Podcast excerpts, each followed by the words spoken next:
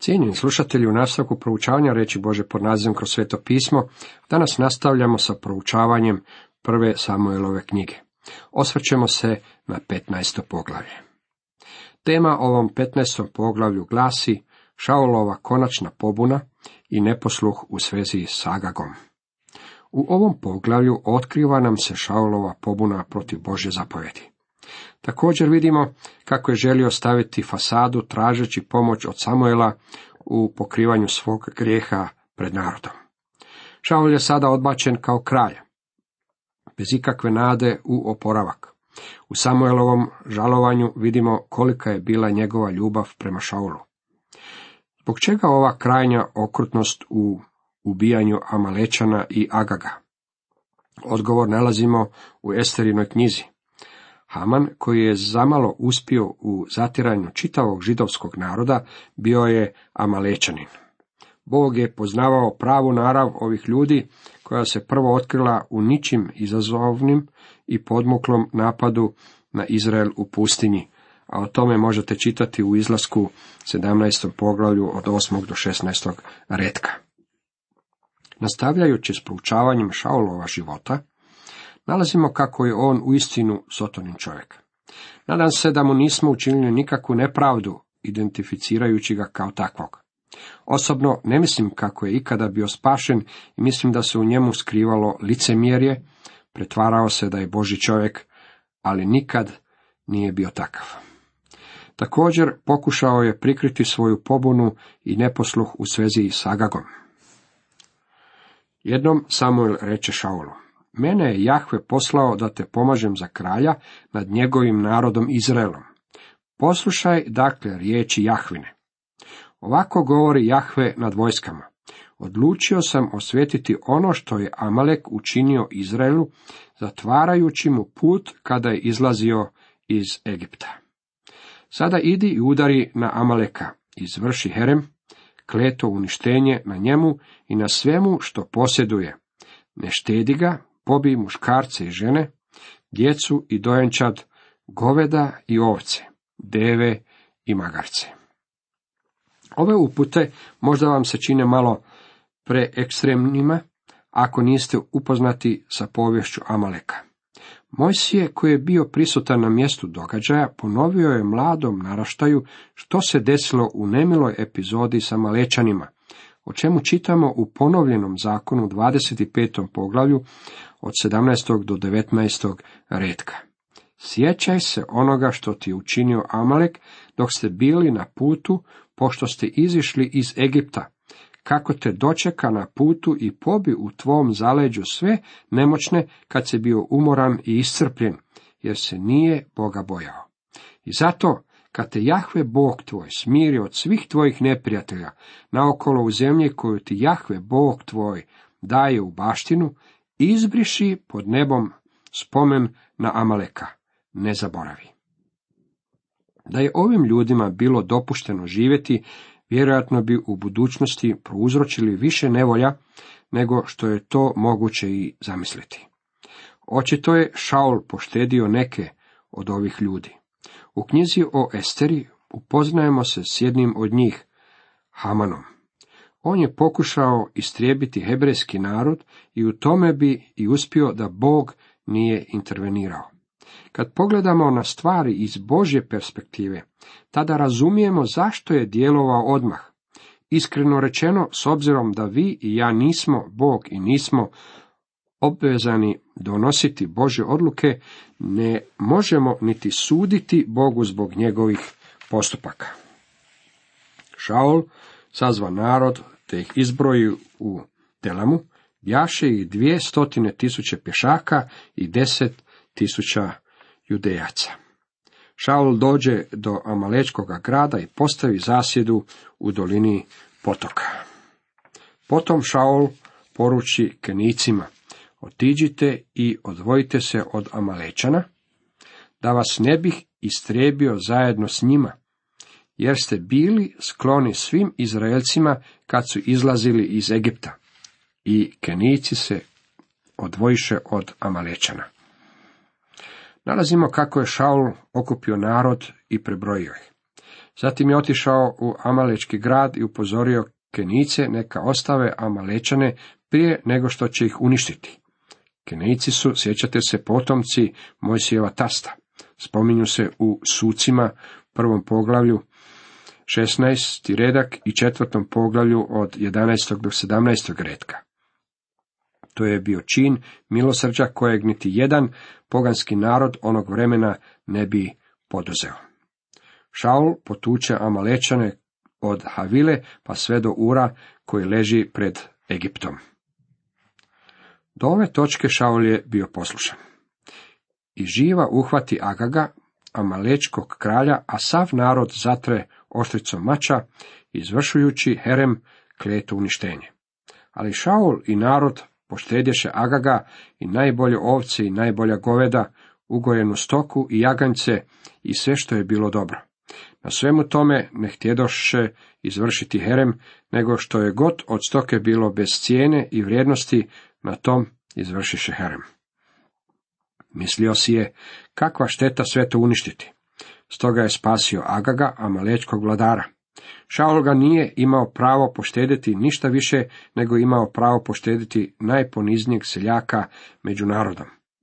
Ovaj je narod u potpunosti bio predan vršenju zla, i kralj je više od svih ostalih trebao biti pogubljen i osjetiti silinu suda. Jednako tako Šaul nije imao pravo sačuvati od uništenja i najbolju stoku.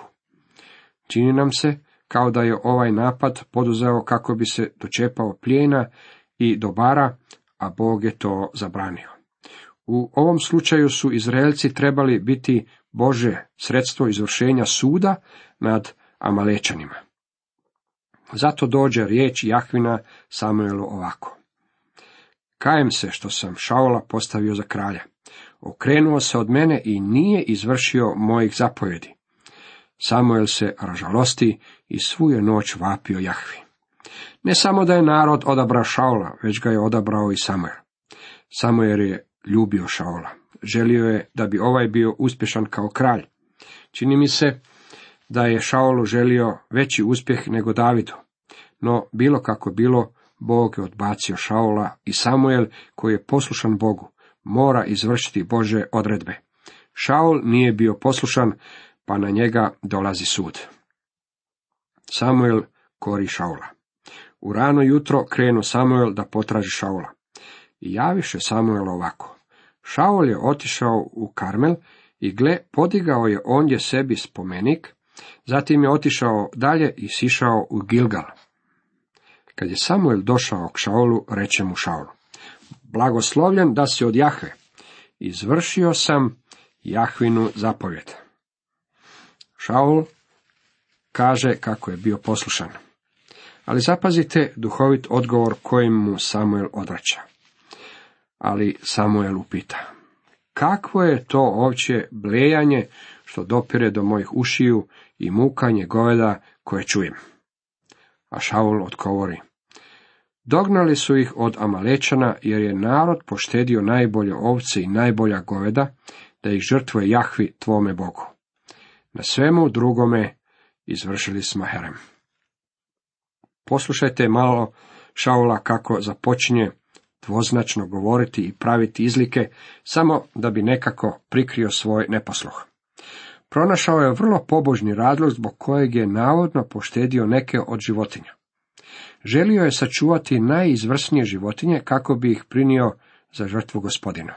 Naravno, ovo je bio pokušaj prikrivanja svog neposluha pobožnim pretvaranjem. S takvom vrstom licemjerja možete se gotovo svakodnevno susresti i u našoj suvremenoj kulturi. Neobično me zabavlja kada tvrtke koje se bave proizvodnjom alkoholnih pića ili cigareta doniraju velike sume novca za određene športske ekipe ili što je danas jako popularno u dobrotvorne ili humanitarne svrhe. Vani su takve kompanije još uglađenije, oni grade izletišta i mjesta zaštićeno prirodi ili nekakva mjesta zabave.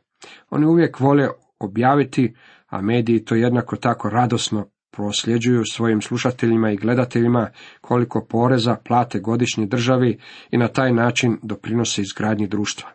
Naravno, Svi znaju kako alkoholičari koštaju državu više nego što to jedan porez može pokriti. Vidimo da je odovijek postojala težnja za pokrivanjem našeg zlog poslovanja dobrim djelima. I mnogi pobožni ljudi pokušavaju okrenuti svoj neposluh u neki pobožni projekt. Mislim da smo svi mi krivi za nešto takvog. Kad sam završio studij i ušao u propovjedničku službu, vozio sam stari izubijani VW. Kao mladi propovjednik bio sam zadovoljan s njim. Nisam bio oženjen, pa sam uživao u vožnji u njemu. Jako je mojoj zajednici bilo neugodno zbog toga. U stvari oni su mislili da je to neka vrsta šale. Zatim sam upoznao jednu djevojku i počeo sam se moliti da mi gospodin da novi auto. Rekao sam mu kako mi je novi auto potreban kako bi učinkovitije mogao obavljati svoje posjete. Da budem iskren, moje učinkovitije posjećivanje uopće mi nije bilo ni na kraj pameti. Želio sam novi auto kako bi zadivio mladu damu. Kako je ljudima lako, bili oni vjernici ili nevjernici, racionalizirati svoje postupke. Kad je Šaul i njegov neposluh bio otkriven, zapazit ćete, pokušavao je za ono što se desilo okriviti narod. Rekao je, narod je poštedio najbolje ovce i najbolja goveda. Usprskos toj njegovoj tvrdnji zapis nam govori kako su Šaul i narod poštedili Agoga, on je bio kralj i snosio je odgovornost. Šaul odgovori Samuelu. Ja sam poslušao riječ Jahvinu, poduzeo sam pohod kamo me poslao, doveo sam Agaga, Amalečkoga kralja, izvršio herem na Amalečanima. Ali je narod od pljena uzeo ovaca i goveda i to najbolje na čemu se imao izvršiti herem, da žrtvuje Jahvi tvome Bogu u Gilgalu. Šaul ponovno tvrdi kako je bio poslušan Božjem glasu. Zapazite kako nije rekao mom Bogu ili našem Bogu, već tvome Bogu. Uopće ne preuzima nikakvu odgovornost zato što su bile pošteđene životinje, a ipak je on taj kojeg treba kriviti. A Samuel odvrati. Jesu li Jahvi milije paljenice i klanice nego poslušnost njegovu glasu? Znaj, poslušnost je vrijednija od najbolje žrtve.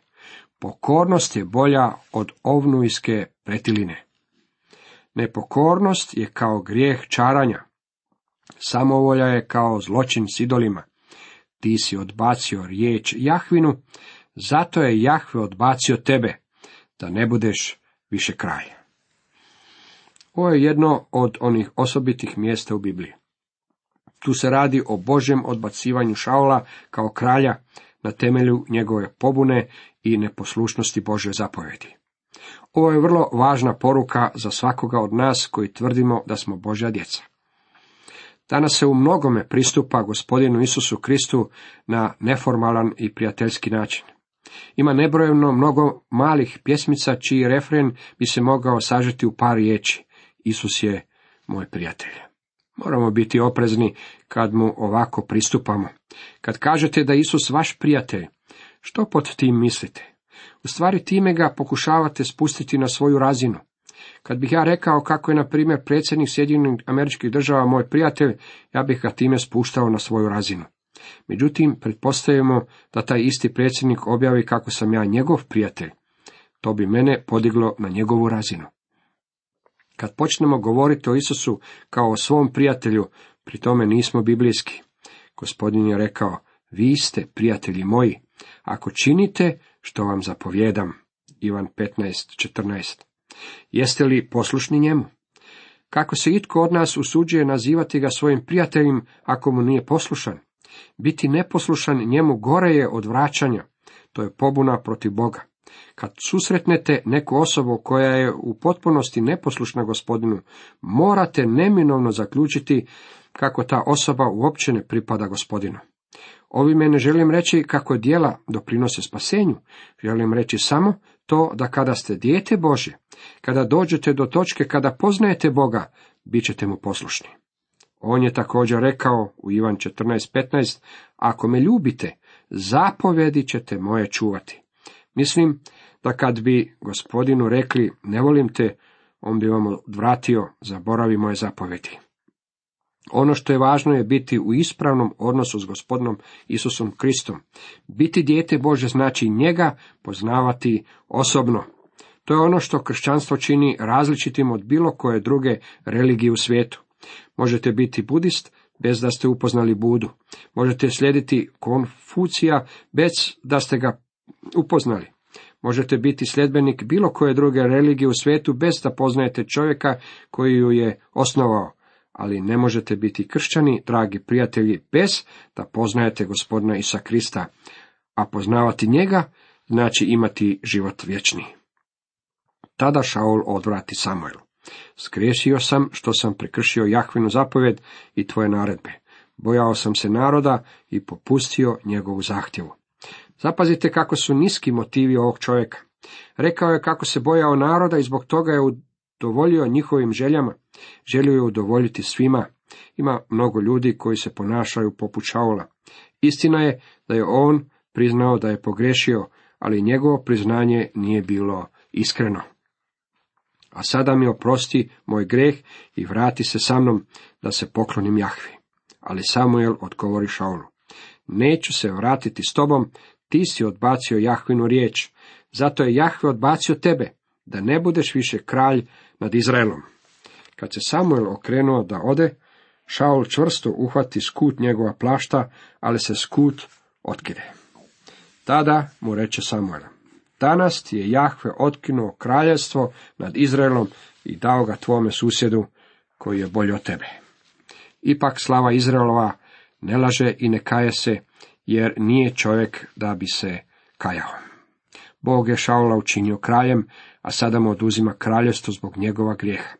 Čini se kao da se Bog predomislio u stvari, nije tako.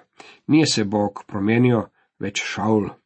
Šaul je sagrešio i Bog mora s njim obračunati u skladu s tim.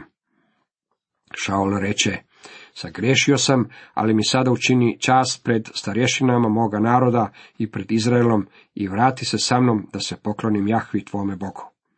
Ne vjerujem da je Šaulovo pokajanje bilo iskreno.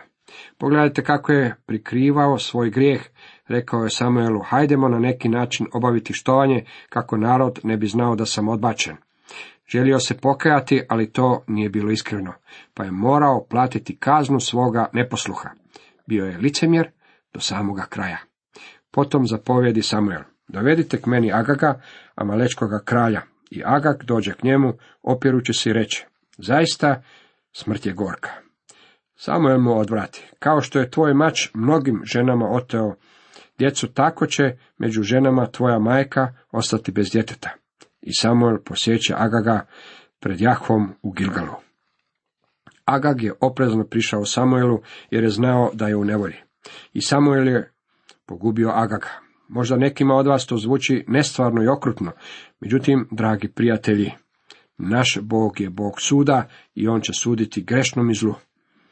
Meni je drago što će Bog suditi. Ne znam kako je s vama, ali ja sam zahvalan Bogu što se nitko tko čini zlo neće izvući. Ima onih čak i na istaknutim položajima koji misle da se mogu izvući sa svojim grijehom, nepoštenjem, ubojstvom i preljubom, ali za sigurno ne mogu. Bog će ih osuditi. Nitko se neće izvući sa svojim grijehom i to neka je jasno svakome. Tako je Samuel proveo Boži sud nad ovim zlim i pokvarenim vladarem Agagom. Potom Samuel ode u Ramu, a Šaul se vrati svojoj kući u Šaulovu Gibeu. I Samuel nije više vidio Šaula do svoga smrtnoga dana. Samuel je tugovao zbog Šaula, ali se Jahve pokajao što je Šaula postavio za kralja nad Izraelom. Kad se u Bibliji kaže da se Bog pokajao, to znači kako njegovo djelovanje izgleda kao da je promijenio mišljenje. On to nije učinio. Bog je cijelo vrijeme govorio kako će ukloniti Šaula ako mu ne bude poslušan. Šaul je sagrešio i stoga ga je Bog uklonio sa njegovog kraljevskog položaja. Bog još uvijek mrzi grijeh i sudit će mu. Šaul je bio odabir naroda i doživio je neuspjeh. Ipak je Samuel žalovao nad njim. Čini mi se kao da je Samuel više volio Šaula nego što je volio Davida. Nije želio vidjeti njegov neuspjeh i odvraćanje od Boga. Zbog toga su njegove riječi Šaulu bile tako snažne i oštre. Dolazile su od osobe koja ga je ljubila. Samuelove riječi također su dolazile iz dubine Božeg srca. Dragi prijatelju, Božja ljubav prema čovjeku neće ga spriječiti u osuđivanju grešnika. On ih može ljubiti i još uvijek izricati sud. Uz to što nas ljubi, naš Bog je i svet i pravedan. Cijenjeni slušatelji, toliko za danas.